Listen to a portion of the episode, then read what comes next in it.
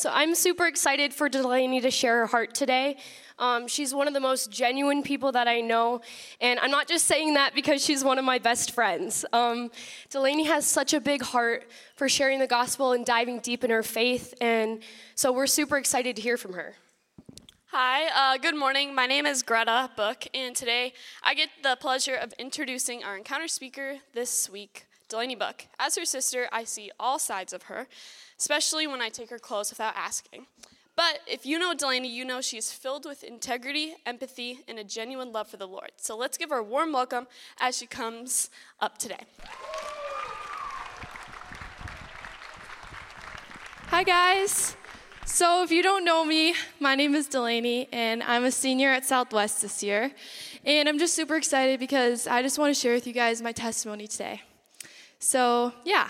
And honestly, I'm going to be super vulnerable with you guys today, but I felt like when I was writing this, I kept hearing the word encouragement in my head. So I just want you guys to walk away from this feeling encouraged in your walk with Christ. So before we begin, I just want to pray.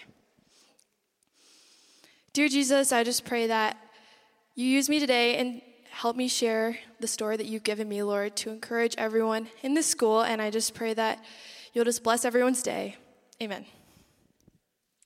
Okay, so like many of you guys, I've grown up as a Christian pretty much my entire life. I gave my life to Jesus when I was 4 years old with my parents. Both my parents are pastors. I've gone to church my whole life. So I've had a pretty typical Southwest Christian student life. But like many others, I wasn't fully pursuing Jesus with my life before. I had a relatively normal childhood. I loved to hang out with my friends. I had a super supportive family, and I really enjoyed school. I typically went to church every single weekend and youth group once middle school hit. I had amazing relationships with my pastors and my small group leaders, but I wasn't chasing after Jesus' heart and dying to myself daily so I can glorify him, which is what we're called to do. So when COVID-19 came, that changed some things in my life, just like it changed a lot of things, I'm guessing, in every single one of our lives. When my school transitioned to full online school in the winter of 2020 to 2021, I dealt with mental health issues and was diagnosed with anxiety and depression. The darknesses that surrounded these diagnoses was spurred on by my scrolling habits, not encouraging friends, isolation, and most importantly, not having a firm foundation in Jesus to stand on or a strong relationship with Jesus to truly lean on in this time. In some ways, these issues were manifested in my life was I had dark and negative thoughts about myself. I wasn't listening to the best music. I worried about unnecessary things, and I journaled. Journaling sounds like a really good thing to do, and I actually still love journaling. But in that time, it was not good for me to do because I journaled at night consistently to understand how I was feeling, but it ended up being a way to amplify how I was feeling and end up just having a pity party and feeling sorry for myself. So I wasn't creating positive patterns in my life to help fight the negative thoughts and feelings I was having. It was almost like having frostbite and standing out in the cold air without a coat on, when there's a door wide open that you can just go walk into a warm room. So during this time, my parents brought up the idea of sending me to a private school.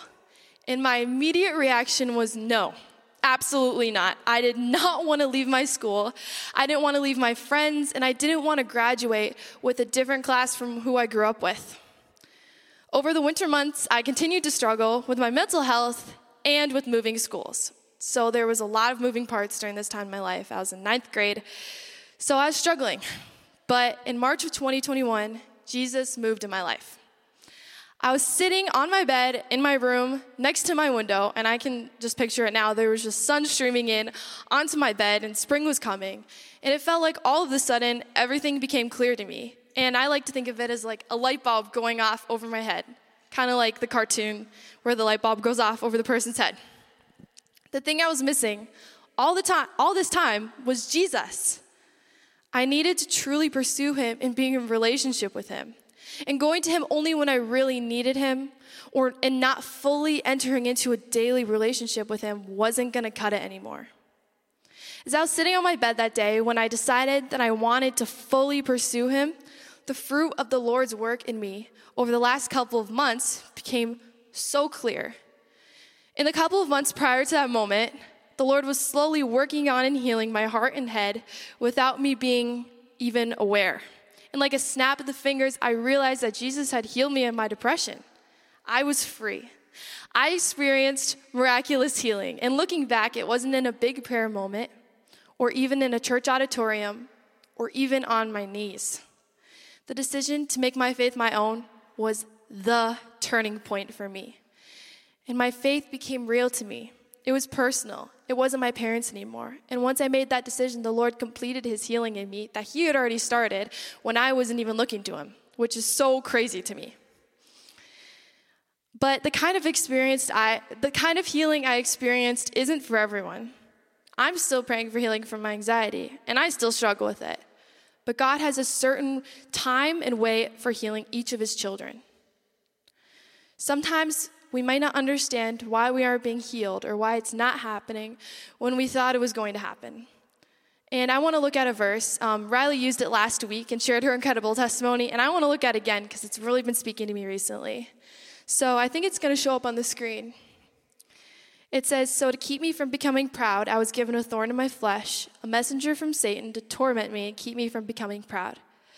Three different times I begged the Lord to take it away. And each time he said, 'My grace is all you need. My power works best in weakness.' So now I am glad to boast about my weaknesses so that the power of Christ can work through me. That's why I take pleasure in my weaknesses and in the insults, hardships, persecutions, and troubles that I suffer for Christ. For when I am weak, then I am strong." And Jesus says in John 16, 33, "Here on earth you will have many trials and sorrows, but take heart because I have overcome the world." We can trust in the one who has overcome the world, and this includes all our sin, all our struggles, all the injustice we see, and even all the good things, everything. Jesus has already overcome it, so we can trust in him. And Jesus tells Paul in the other verse, 2 Corinthians 12, 7-10, that his grace is all Paul needs, and his power works best in weakness. Jesus doesn't say that his power works okay in weakness or that we really need to do this and it'll work. He says that his power works best in weakness. When you are weak, you are actually strong if you have Christ Jesus living inside you. And his power can work through you in ways that are unfathomable to us, but perfect to the Father. My favorite part of that verse is, "When I am weak, then I am strong." So when you are struggling, if you have Christ, you are actually strong. And some translations of the Bible actually say that his power is made perfect in our weakness. So when we are weak, Jesus has the opportunity and does use his power and work it perfectly through us. So shifting back to my testimony, during the months of struggling and healing, the Lord prepared me for one of the most major shifts in my life, which was switching from public school with all my best friends, where I had gone my entire life, to private school where I knew almost no one. During this time, the Lord helped me distance from my friends, which actually helped the transition a lot. And it looked like being guided by the Spirit and simply standing up for what I believe in and prioritizing the right things in my life, like spending time with Jesus. Those relationships became clearly not for me anymore and eventually fell away. I feel like as I was getting closer to Jesus, my desires were being shaped towards what he wanted. So even though I was distancing from my best friends, it actually felt like something I wanted to do. It didn't feel like I was being torn away from anything. So as I was trusting in him, he was preparing my heart to want what he wants and want to move into this next step of my life. Once summer hit, I did not have many friends, and according to the world, I was very, very lonely. But I actually felt the most loved, supported, surrounded, and content I had ever felt before in my life. It was incredible because I had a friend in Jesus, and he became my best friend, and he still is my best friend. As I stepped out in faith, the Lord gave me true friends in his perfect timing. And as you step out in faith, the Lord will provide everything you need. So what I've been learning since then is that even though we struggle, we can still take heart and take peace that he is sovereign because his power is made perfect in my weakness. His power is made perfect in your weakness. He has a plan. He will work what you're struggling with for good.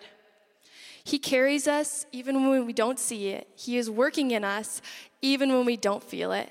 And he is fighting for us even when we can't fight for ourselves. I can surely attest to this. He was fighting for me when I was depressed and anxious, and he brought about that healing without me even being in a huge prayer moment or anything. This reminds me of the song Waymaker. I'm sure a lot of us have heard it, but it goes, even when I don't see it, you're working. Even when I don't feel it, you're working. You never stop working. And that is true. God never stops working. A relationship with Christ gives us peace and security in him. And so as we struggle with anything, we can communicate with God and we can experience his peace.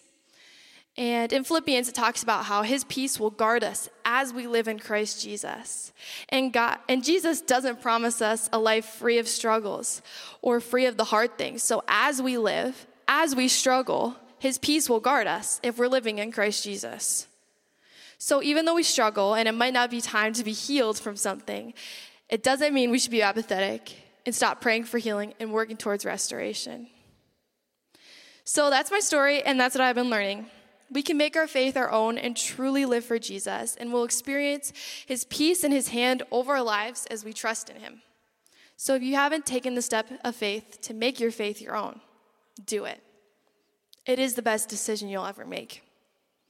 And some practical ways you can make your faith your own is by diving into prayer, fasting, worship, reading your Bible, living out your faith publicly, getting baptized, daily looking to him for guidance and wisdom, going to a youth group, finding Christ-centered humility.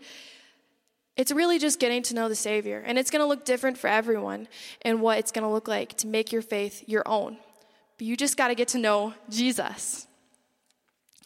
One way I connect with Jesus is journaling. And I know earlier I talked about the detrimental impact journaling had on my life, but it's actually a redemption story for me. I journal my thoughts and my feelings in the form of prayers, and I feel the presence of God as I journal and I talk with him, and I felt his voice speaking back to me. So this gift of journaling is actually redemption from when I misguided that passion earlier and when I dealt with depression. So another way we can make our faith our own is recognizing the gifts that God has given us and redirecting it towards him and his kingdom. If you ever feel too far or too intimidated, don't be afraid to run back to him. His arms are open, and he's just waiting for you to turn to him. And he wants your whole heart. He doesn't want just parts. And believe me, sometimes I used to think about living all for Jesus and thinking, oh, that's so nerdy, or oh, that's not fun. Like, I don't get to go do the same things I used to do with my friends. I don't get to think a certain way. I don't get to dress a certain way. But in reality, it's actually the most fulfilled I've ever felt, and it will be the most fulfilled you'll ever feel if you step into your relationship with Jesus.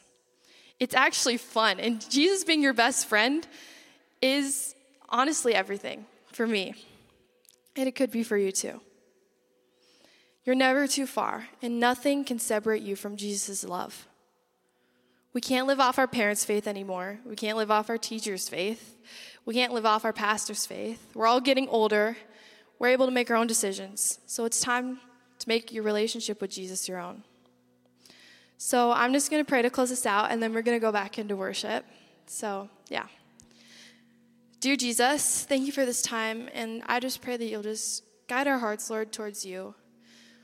Lord, whoever's struggling in this room, Jesus, with things that they have been healed with or things that they're just struggling with, Lord, I just pray that you just come close to them, Jesus, and help them remember that when they're weak, they're actually strong because your power is made perfect in weakness.